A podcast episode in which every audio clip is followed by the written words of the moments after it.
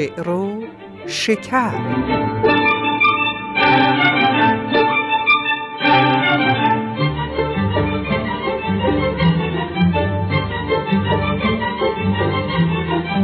درودی رسا بر هر آن کس که هست نکو گفت و نیکو بش و پاک دست. درود بر همه شما شنوندگان مهربان برنامه شعر و شکر. امیدوارم حال دلتون خوب باشه و آماده باشید تا با هم در دنیای شعر و موسیقی یک گردش دلپذیر داشته باشیم. اسب خیال رو زین کنیم چشمها رو ببندیم و با نوای شعر و موسیقی به بلندای آسمان پرواز کنیم. پروازی پرشور در انتظار ماست.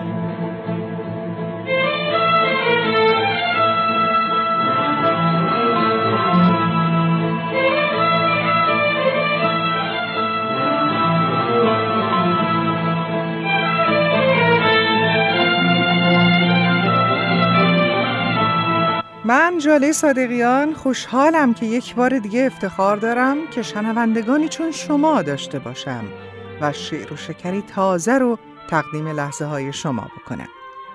در این شعر و شکر هم برگ زرین با شما از نیما یوشیج سخن خواهد گفت.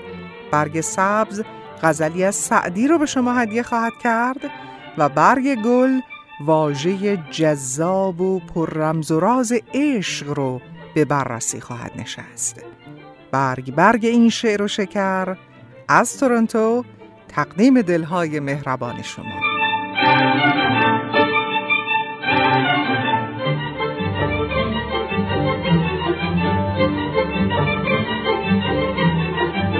با هم برگ زرین رو آغاز می کنیم با نگاهی دقیق تر به زندگی مردی که بعدها پدر شعر نوع فارسی نام گرفت. نیما با زندگی نیما بیشتر آشنا خواهیم شد و این بخش رو با موسیقی و نی زیبای آقای سیاوش طالبی آزین خواهیم بخشید.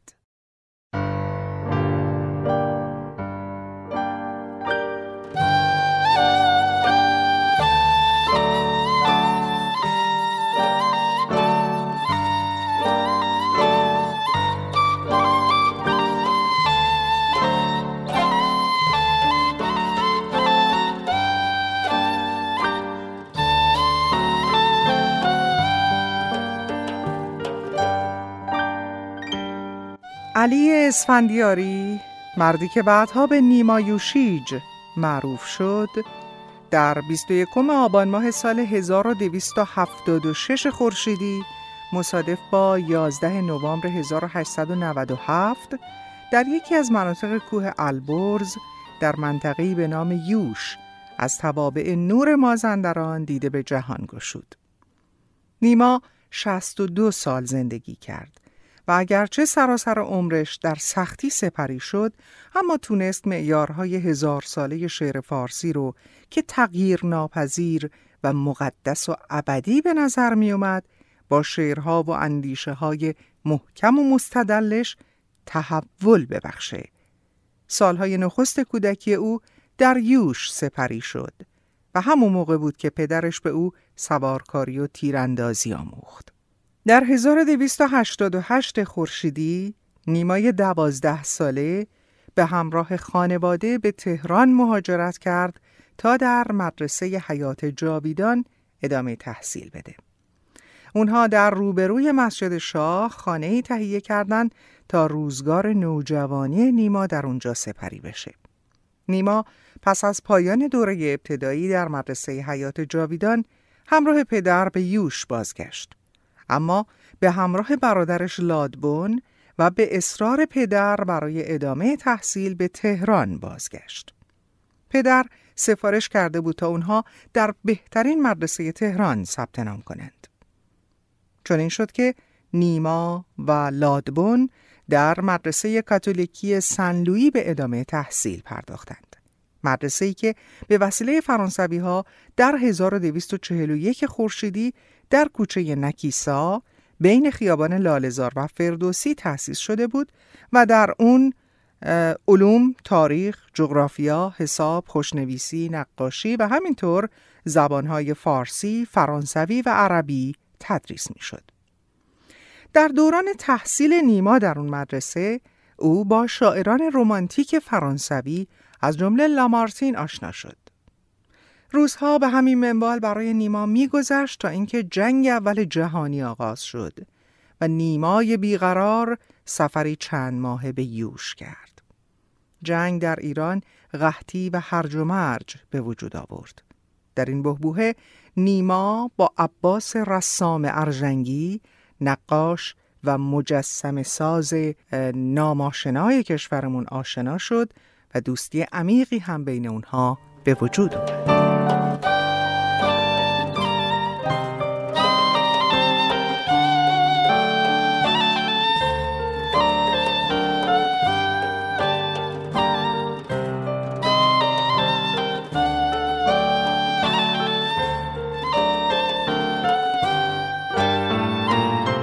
نیما پس از پایان تحصیل با دو مدرک یکی از وزارت معارف و دیگری از مدرسه سنلوی به یوش بازگشت و قصد ازدواج با دختری رو کرد که همیشه او رو دوست می داشت.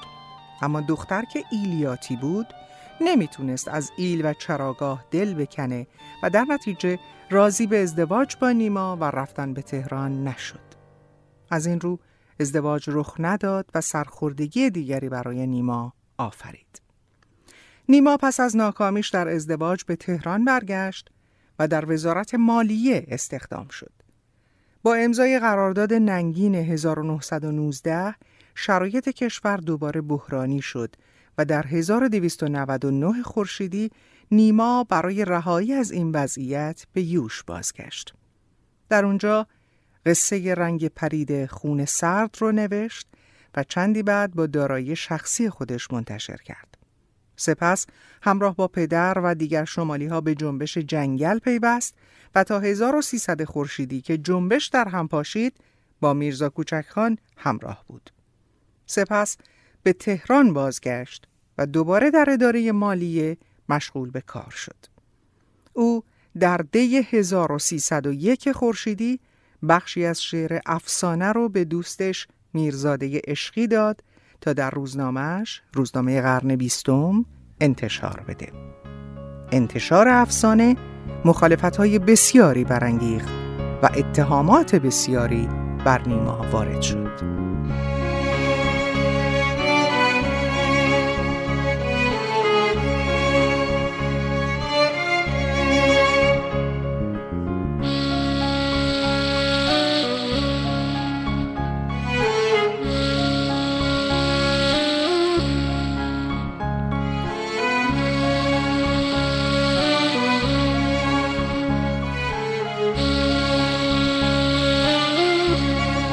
در ششم اردیبهشت 1304 خورشیدی نیما با عالیه جهانگیر که خواهرزاده میرزا جهانگیرخان سور اسرافیل بود آشنا شد و او رو به عقد خودش درآورد.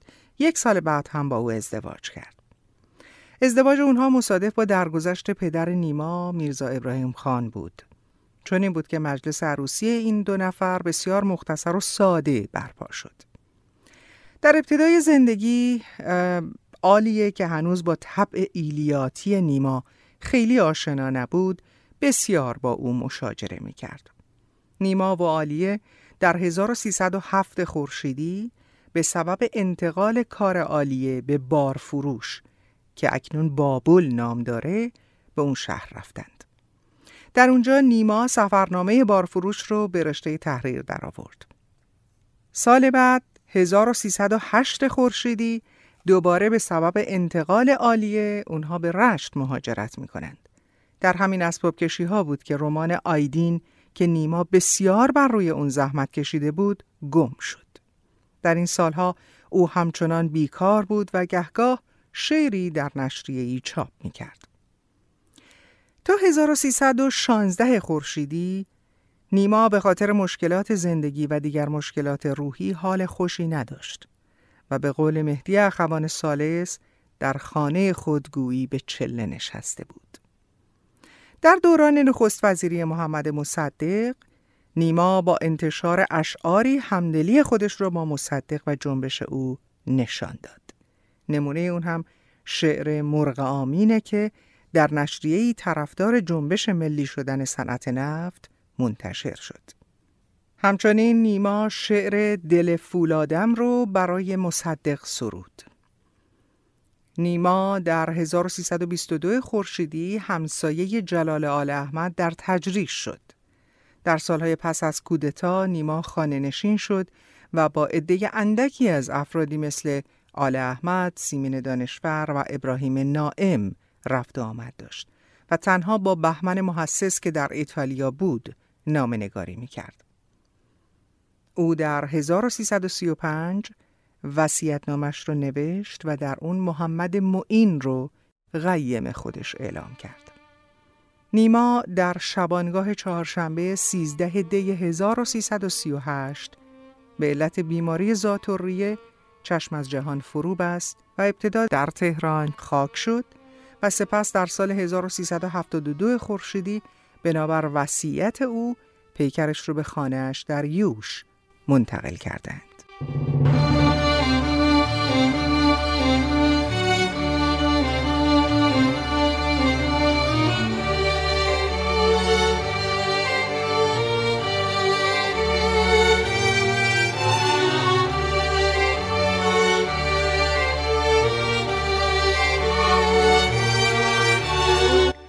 اما اندکی از سبک و ویژگی شعر نیمایی صحبت بکنیم. نیما شخصی رو شاعر می‌دونه که چکیده زمان خودش و مربوط به زمان خودش باشه و بتونه خودش رو با یافته های خودش به ما نشون بده و خصایص و اندیشه هاش رو همونطور که هست از خودش به دیگران انتقال بده. شاعر کسی است که شعرش نمونه ای از خود او باشه و نیز وابسته به زمان و مکانی باشه که شاعر در اون هست. شاعر باید با زبان زمان خود با مخاطبانش سخن بگه و باید شعر او نماینده شاعر، اندیشه های شاعر، زمان شاعر، زبان او و همینطور خصایص پیرامون او باشه. نیما گذشته از دگرگون کردن بینش شاعرانه در شکل و قالب هم تحولاتی به وجود آورد. او بر پایه اوزان قدیمی نوعی وزن جدید ارائه می‌کنه و قصد داره در تمام این دگرگونی ها به شعرش وزنی طبیعی بده. او وزن رو در شعر تایید می‌کنه و میپذیره و حتی اون رو امری لازم و طبیعی میشمره. بقیده حمید زرینکوب، شاعر و مدرس، نیما وزن شعر فارسی رو با شکستن مصراها و به هم زدن تصاوی طولی اونها به شکلی ترمیم می‌کنه. بنابراین نیما شعر فارسی رو در ابعاد اصلی اون یعنی شکل ظاهر و درون مایه به طرف تکامل و تجدد میکشونه. این شیوه سرودن شعر به سرعت جایگزین شعر کلاسیک فارسی شد و سپس با ایجاد تفاوتهایی در فرم شعر نو اون رو به شیوه های نیمایی، سپید و غیره دستبندی کردند. تلاش نیمایوشیج برای تغییر دیدگاه سنتی شعر فارسی بود و این تغییر محتوا رو ناگزیر از تغییر فرم و آزادی غالب می‌دونست. آزادی که نیما در فرم و محتوا ایجاد کرد در کار شاعران بعد از او مانند احمد شاملو، مهدی اخوان سالس، فروغ فرخزاد، سهراب سپهری و منوچهر آتشی به نقطه های اوج شعر معاصر ایران رسید.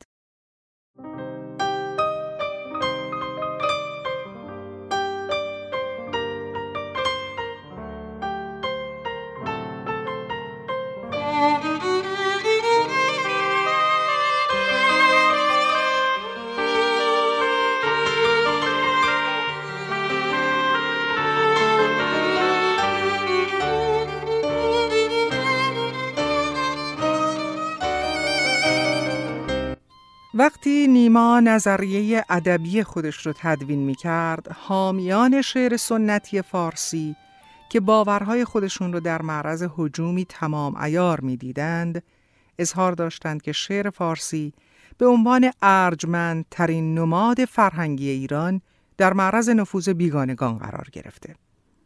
از نظر اونها شعر نو نشانه تسلیم فرهنگی در برابر خارجی ها بود و به زودی روح فرهنگ ایرانی رو می‌گفتند که نابود خواهد کرد. سنتگرایان در حقیقت معتقد بودند که نیما و پیروانش با این سنت آشنایی ندارند و حتی نیما رو به مرگ هم تهدید کردند. در حالی که نیما به شعر کهن بسیار هم اشراف داشت و به سنتهای اون و سالها هم به همون سبک شعر می سرود. یک غزل از او بشنوید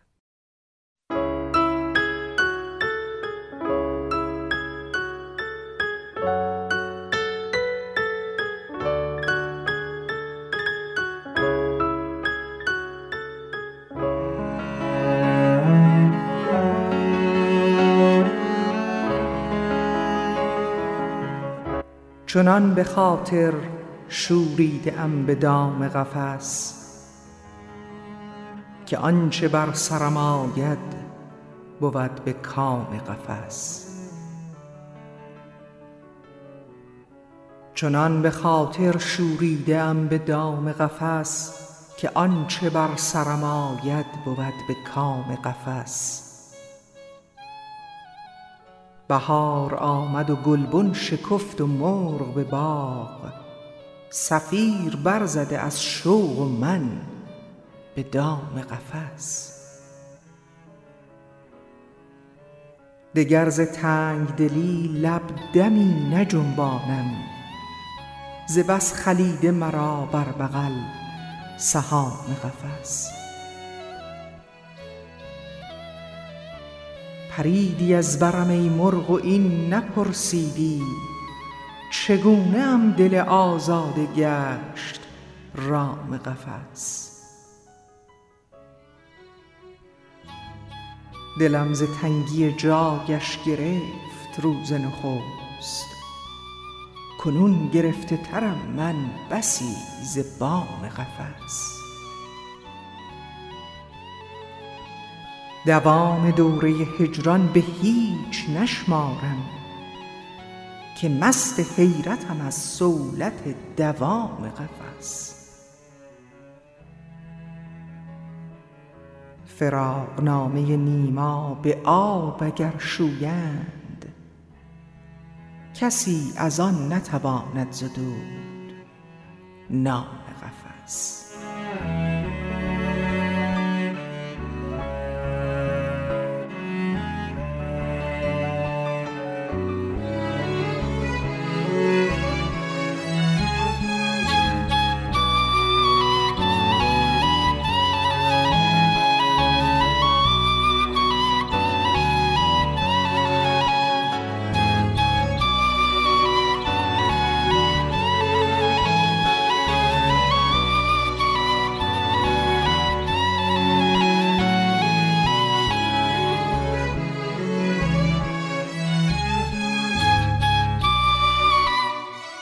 غزل زیبایی بود از نیما یوشیج که البته این روزگار کمتر کسی از سروده های کهن او خبر می‌گیره و یاد می‌کنه. غزلی بود همطور که شما هم شنیدید محکم و استادانه به شیوه متقدمین سروده شده بود و مزامین و های شاعری و تک تک شاخصه های یک شعر استوار و پرمایه رو در خودش داشت. اما گفتیم که سنتگرایان بر این باور بودند که نیما با شعر کهن و سنتهای حاکم بر اون آشنا نیست. نگاه محافل دانشگاهی هم به شعر نیما تا دهه چهل خورشیدی منفی بود و از پذیرش اون سر باز می زدند. اما نگاه سنتگرایان دانشگاهی به نظریات نیما با تلاش برخی استادان که به خصوص با نقد ادبی مدرن آشنایی داشتند به مرور زمان تغییر کرد. در میان افرادی که نقشی مهم در تغییر نگرش رایج در دهه چهل خورشیدی داشتند باید از غلام حسین یوسفی و محمد رضا شفیعی کتکنی یاد کرد. در مقابل برخی از شاعرانی که امروز در زمره نوگرایان به حساب میان از نخستین حامیان نیما بودند. از جمله این افراد باید به احمد شاملو، اسماعیل شاهرودی، هوشنگ ابتهاج و مهدی اخوان سالس اشاره کنیم. نیما کوشید تا شعر معاصر فارسی رو با نیازهای ایران مدرن سازگار کنه. پس از جنبش مشروطه، عرصه حیات اجتماعی ایران تغییر کرده بود. پیش از شعر نصر فارسی متحول شده بود و به نوعی خودش رو سازگار کرده بود. به طور کلی شعر جدید اشتیاقی خاص برای پرداختن به مسائل اجتماعی روز از خودش نشون میده در حالی که شعر کلاسیک چندان این چنین نیست. در هر صورت نیما اگرچه هنوز هم مخالفانی در میان شاعران سنتگرا داره اما تونسته پیروان قابل توجهی برای دست دست و پا کنه و ظرفیت تازه‌ای به شعر کهن فارسی اضافه کنه. در موفقیت نیما و های نیما همین بس که به سال 1375 خورشیدی سازمان علمی فرهنگی یونسکو نام او رو در فهرست مشاهیر جهان به ثبت رسوند. یادش گرامی یک شعر نوع زیبا از نیما پایان بخش این بخش از برنامه خواهد بود.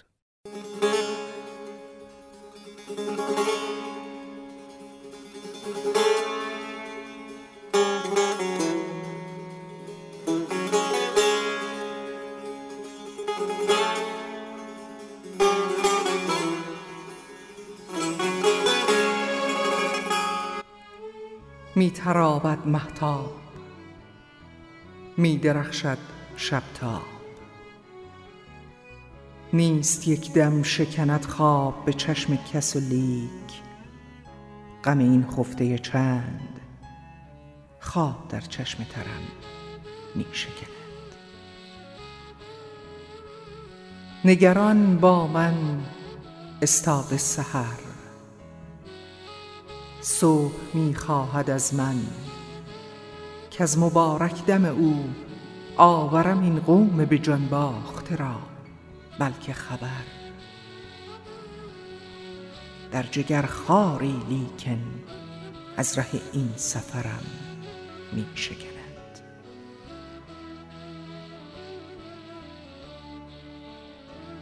نازک آرای تن ساق گلی که به جانش کشتم و به جان دادمش آب.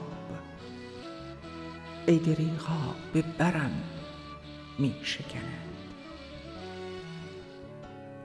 دست ها می سایم تا دری بکشایم بر عبس می پایم که به در کس آید.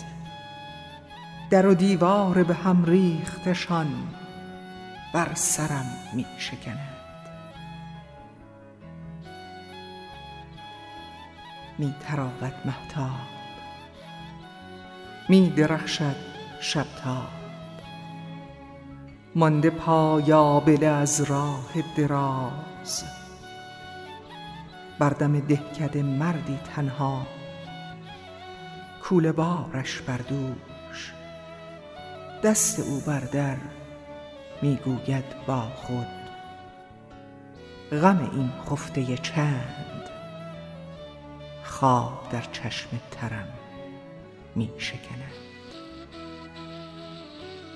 غم این خفته چند؟ خواب در چشم ترم می شکند.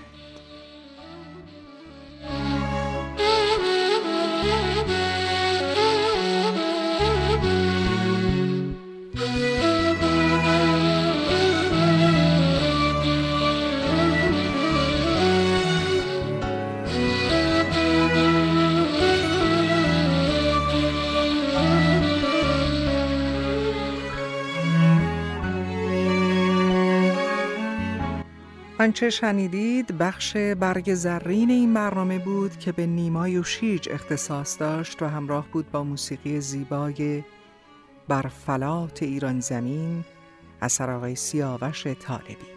اما بخش برگ سبز را آغاز می کنیم با شعر زیبای از جناب سعدی استاد سخن که دستمایه ترانه ها و تصنیف های هم قرار گرفته. غزل رو براتون می‌خونم. پس از اون تصنیفی با صدای استاد شجریان عزیز بر پایه همین غزل خواهید شنید و بعد از حز بردن از صدای استاد برمیگردیم و مصرع به مصرع و بیت به بیت به معنی غزل خواهیم پرداخت. دیگر موسیقی های این بخش برنامه از استاد زنده یاد پرویز یا حقی است.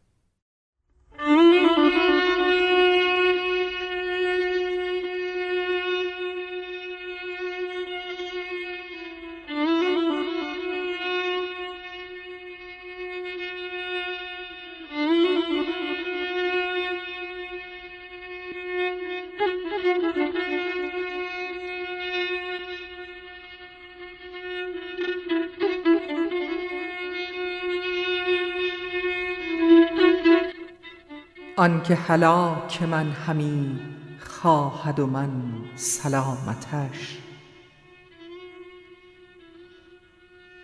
آنکه هلاک من همی خواهد و من سلامتش.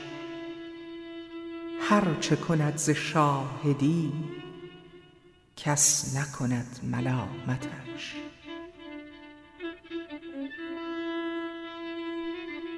میوه نمی دهد به کس باغ تفرج است و بس. جز به نظر نمی رسد سیب درخت قامتش. داروی دل نمی کنم کان که مریض عشق شد. هیچ دوا نیاورد باز به استقامتش. هر که فدا نمی کند. دنیی و دین و مال و سر. گو غم نیکوان مخور تا نخوری ندامتش. جنگ نمی کنم اگر دست به تیغ می برد. جنگ نمی کنم اگر دست به تیغ می برد بلکه به خون مطالبت هم نکنم قیامتش. کاش که در قیامتش بار دگر بدیدمی. کانچه گناه او بود من بکشم غرامتش هر که هوا گرفت و رفت از پی آرزوی دل.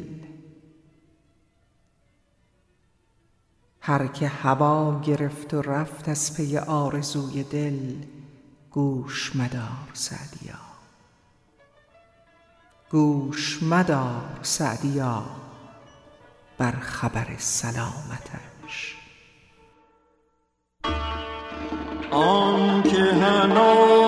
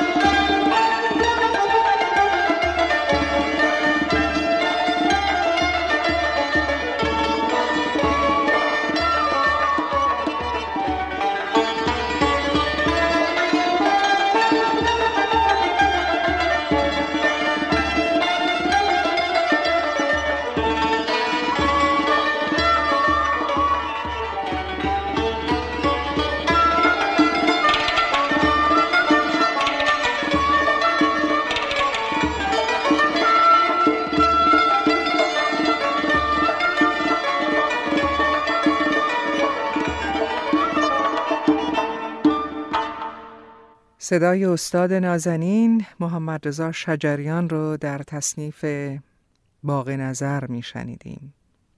با همین شعر از سعدی و آهنگ قدیمی از شیدا برای استاد شجریان عزیز آرزوی تندرستی دارم و امیدوارم که هرچه زودتر خبرهای خوب درباره سلامت و تندرستیشون به همه ما برسه اما غزل سعدی جان وزنش مفتعل مفاعل مفتعل مفاعل. آن که که من همی خواهد و من سلامتش. برای کسانی که دوست دارن بدونن. بریم به سراغ معانی ابیات. بیت اول. آنکه که من همی خواهد و من سلامتش هر چه کند ز شاهدی کس نکند ملامتش.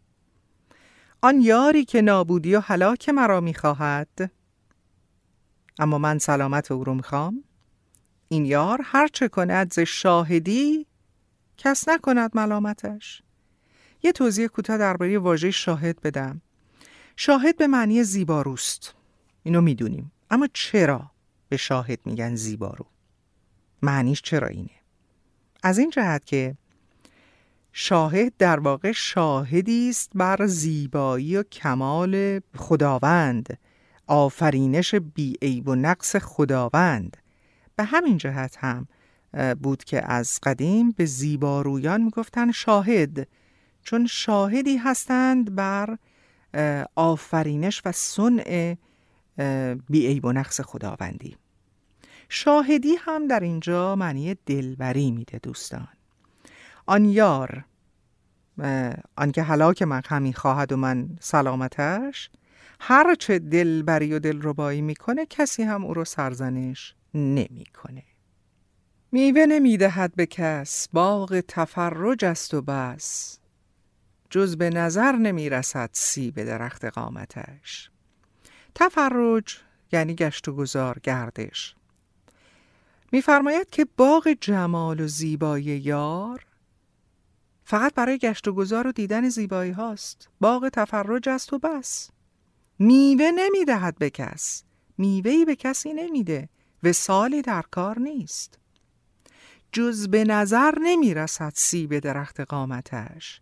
سیب منظورش چانه یاره چانه دلربای یار. درخت قامت هم که به معنی قد بلند و قامت کشیده یاره.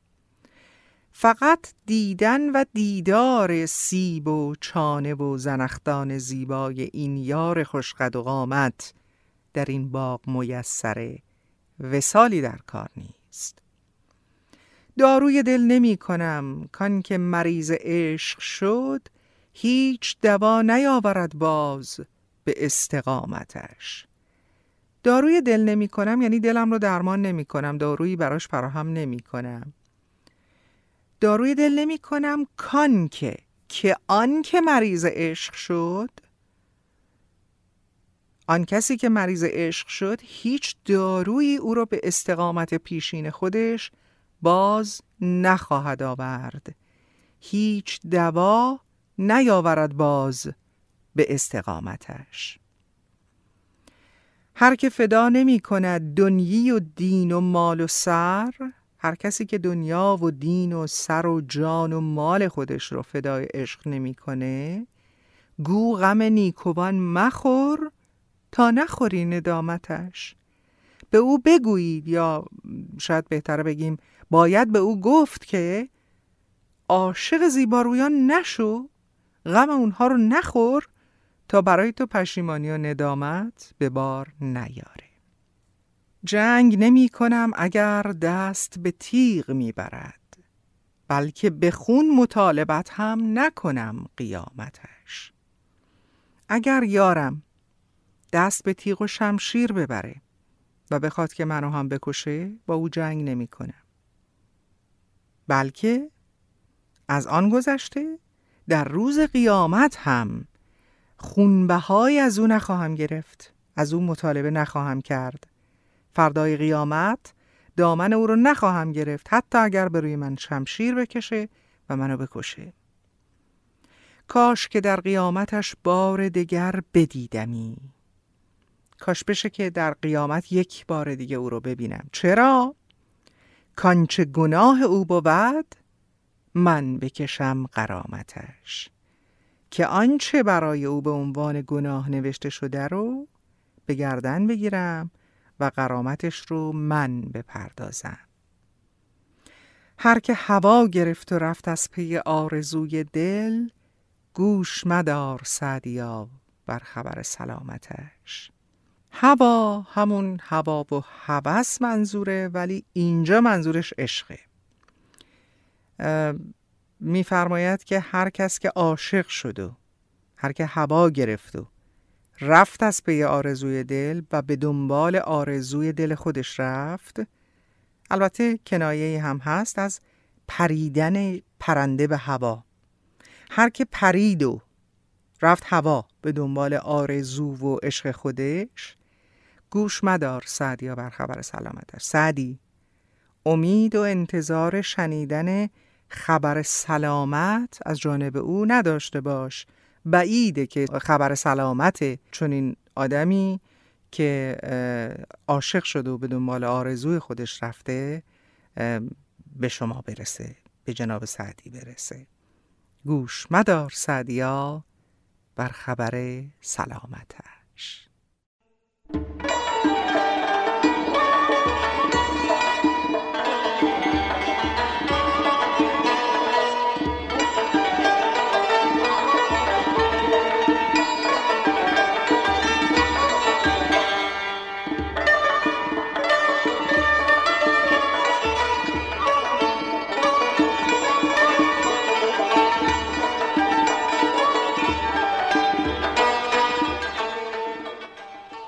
بسیار خوب. این هم از بخش برگ سبز که امیدوارم که پسندیده باشید. غزل بسیار زیبایی سعدی رو. اما بخش برگ گل این که اندک تفاوتی با بقیه برگ گل هامون داره. راستش رو بخواید من رفتم به دنبال واژه عشق. هم که اول برنامه گفتم واژه جذاب و پر رمز و راز عشق. وقتی رفتم به دنبالش دیدم تعداد ابیاتی که توش از این واژه استفاده شده واقعا سر به آسمان می‌زنه. بنابراین ترجیح دادم که اصلا شاعرها رو از همدیگه جدا بکنم و طبیعی که از کسی آغاز بکنم که به خاطر عشق ورزیدن خودش میگه که شهره شهر شده. منم که شهره شهرم به عشق ورزیدن منم که دیده نیالودم به بد دیدن. خوشا به حالش. بله.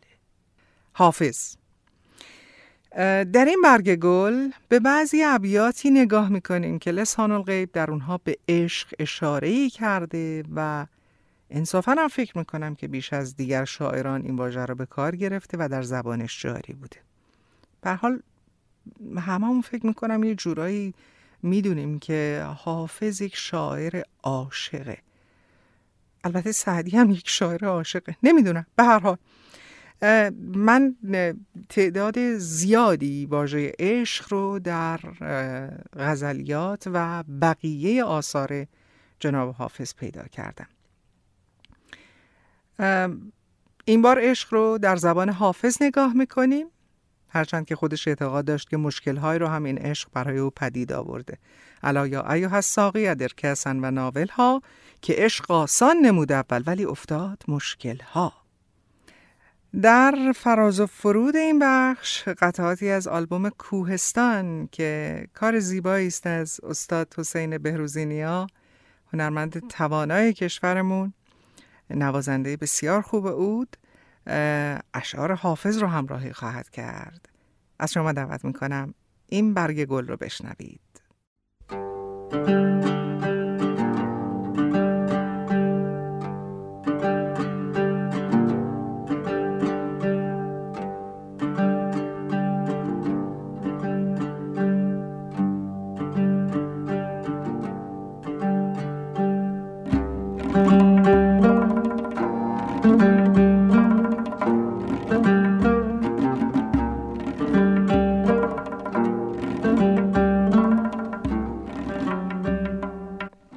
بریم سراغ نخستین بیت که حافظ فاش گفته و از گفتن خودش هم هیچ عبایی نداره و با این عشق آزادی دو جهان رو برای خودش خریده. فاش می‌گویم از گفته خود دلشادم بنده عشقم و از هر دو جهان آزادم.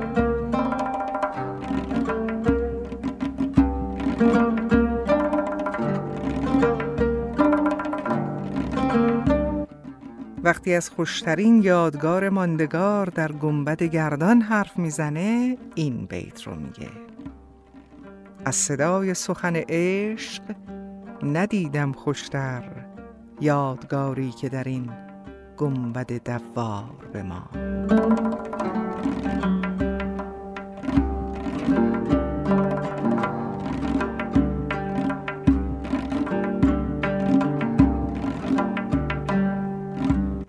و ابیاتی که در عین سادگی و زیبایی دو مفهوم عمیق تقدیر پس از عشق و نیز استقبال از خطر عشق رو به ما گوش زد می‌کنه.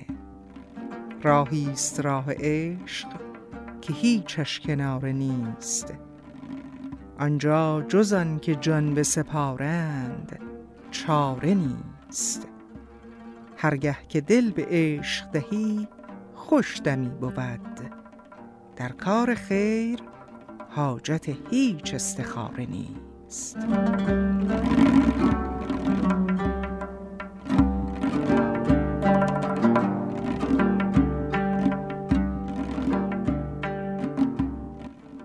او برای عشق حرمتی و حریمی قائل بالاتر از عقل و قیمت رسیدن به این حریم که اصلا کم نیست. حریم عشق را درگه بسی بالاتر از عقل است.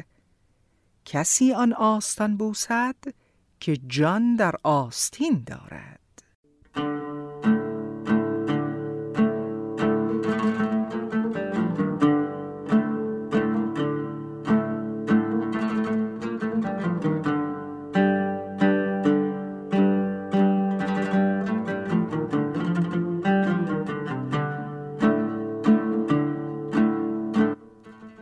حافظ در جای جای شعرهاش دائم مشغول یادآوری کردن این مطلبه که عشق مقوله شهودی است. با کتاب و دفتر عشق نمی آموزی عاشقی نخواهی آموخت. بشو یوراق اگر هم در سمایی که علم عشق در دفتر نباشد.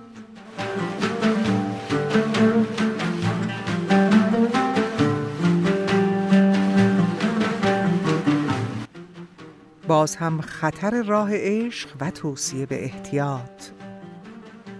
طریق عشق پرآشوب و فتنه است ای دل. بیفتد که در این راه با شتاب رود.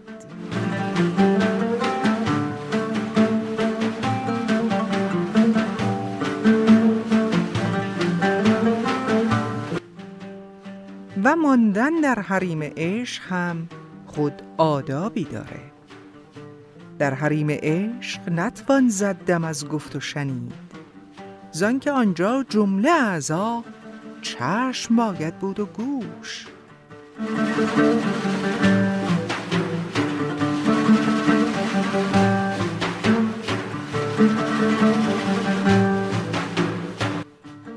و این گونه می‌توان مورد رحمت خداوند هم قرار گرفت.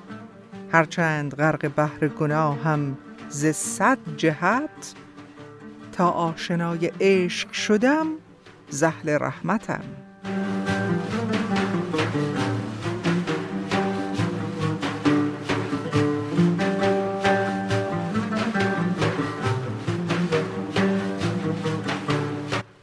و بیتی زیبا برای کسانی که گمان می کنند زبان عشق رو در نمی یابند. در ره عشق نشد کسب یقین محرم راز. هر کسی بر حسب فکر گمانی دارد.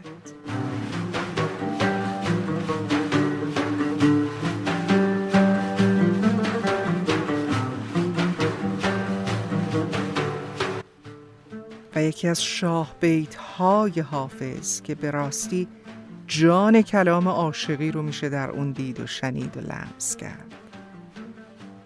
هرگز نمیردان که دلش زنده شد به عشق. ثبت است بر جریده عالم دوام ما.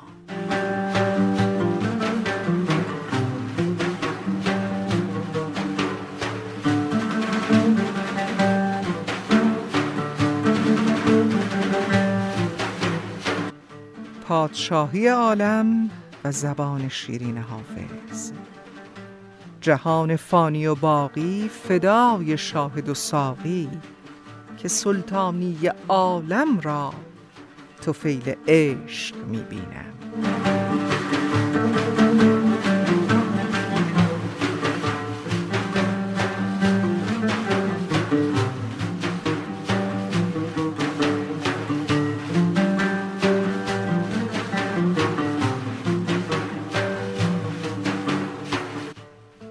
و پندی شیوا در یکی از غزلهای سوگلی من که دو بیتش رو فقط براتون می‌خونم. با مدعی مگویید اسرار عشق و مستی تا بی خبر بمیرد در درد خود پرستی عاشق شو ارنه روزی کار جهان سرآید ناخوانده نقش مقصود از کارگاه هستی. به به.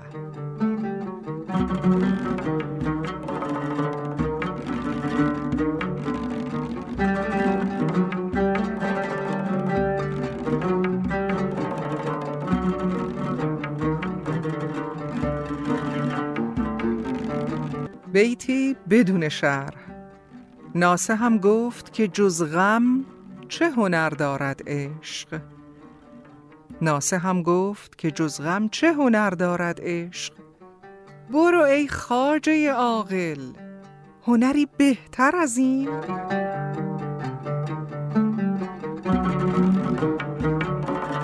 و در راه عاشقی به فکر آخر عاقبت نباید بودن. گر مرید راه عشقی فکر بدنامی مکن. شیخ سنان خرقه رهن خانه خمار داشت. در جای دیگری دلیل وجود انسانها و فرشتگان رو هم حتی اینطور بیان می‌کنه. فیل هستی عشقند آدمی و پری. ارادتی بنما تا سعادتی ببری.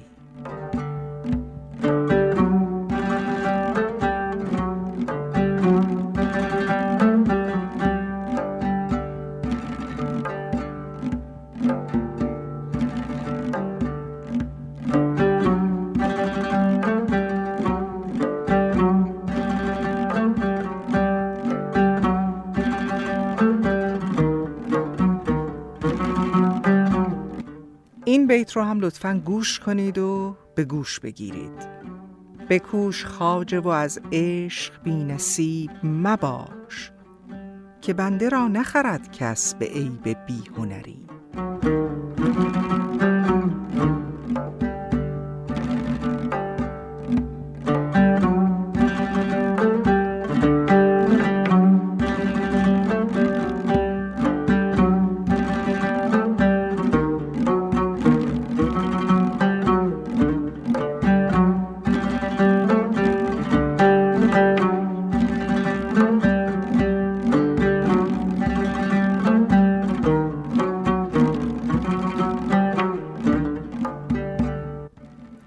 مکتب حقایق پیش ادیب عشق. هان ای پسر بکوش که روزی پدر شوی. دست از مس وجود چو مردان ره بشوی. تا کیمیای عشق بیابی و زر شوی. توصیه زیباتر از این.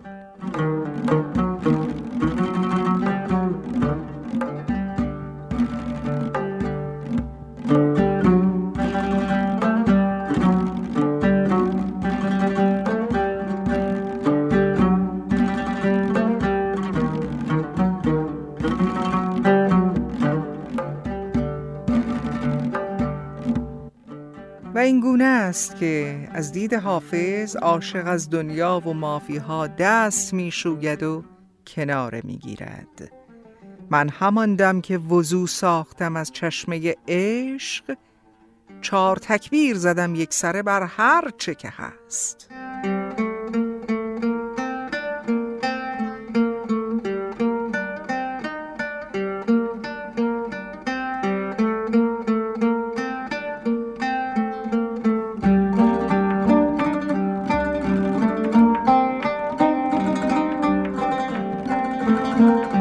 در جای دیگر میگه هر چه کردم همه از دولت قرآن کردم. و بالاخره حافظ قرآن بودنش به عشق انجامید. عشقت رسد به فریاد. ار خود به سان حافظ قرآن زبر بخوانی در چارده روایت.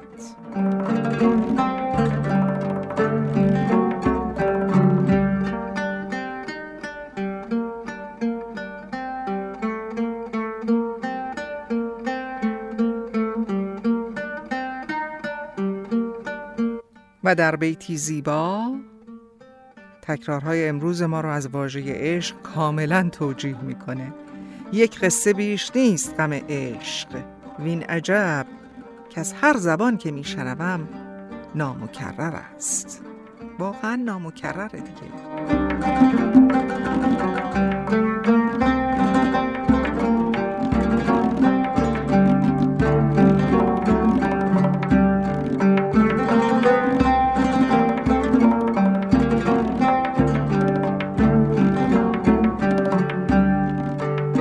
اما اینکه عشق در ذهنها و زبانها و زمانهای مختلف دارای مفاهیم و ادراکاتی متفاوته رو در دو بیت زیبا از یکی از غزلهای حافظ بشنوید. لطیفه است نهانی که عشق از او خیزد که نام آن نه لب لعل و خط زنگاری است. جمال شخص نه چشم است و زلف و آرز و خال. هزار نکته در این کار و بار دلداری است. یادتونه راجع به آن با هم صحبت کردیم؟ این هم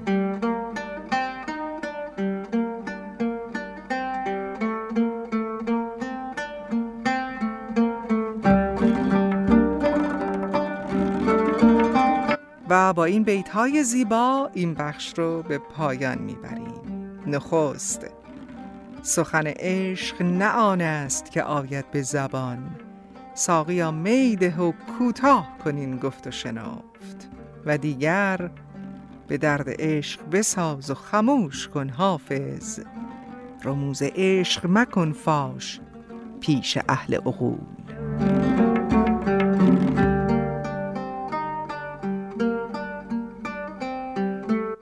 سپاس. سپاس که تا این لحظه همراه من و همراه شعر و شکر بودید. راه های ارتباطی ما همچنان پابرجاست دوستان.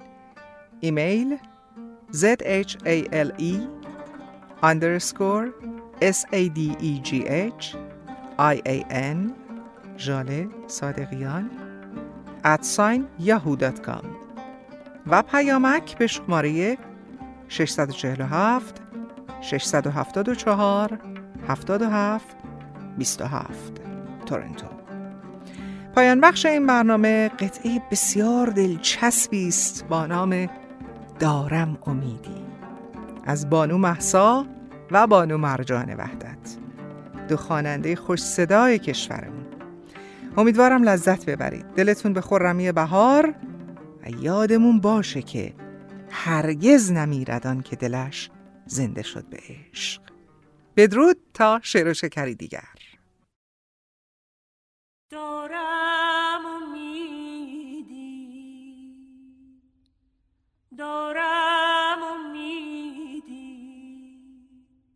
در آسمانت دیده هم ابر سپیدی. ای ابر دلکش ای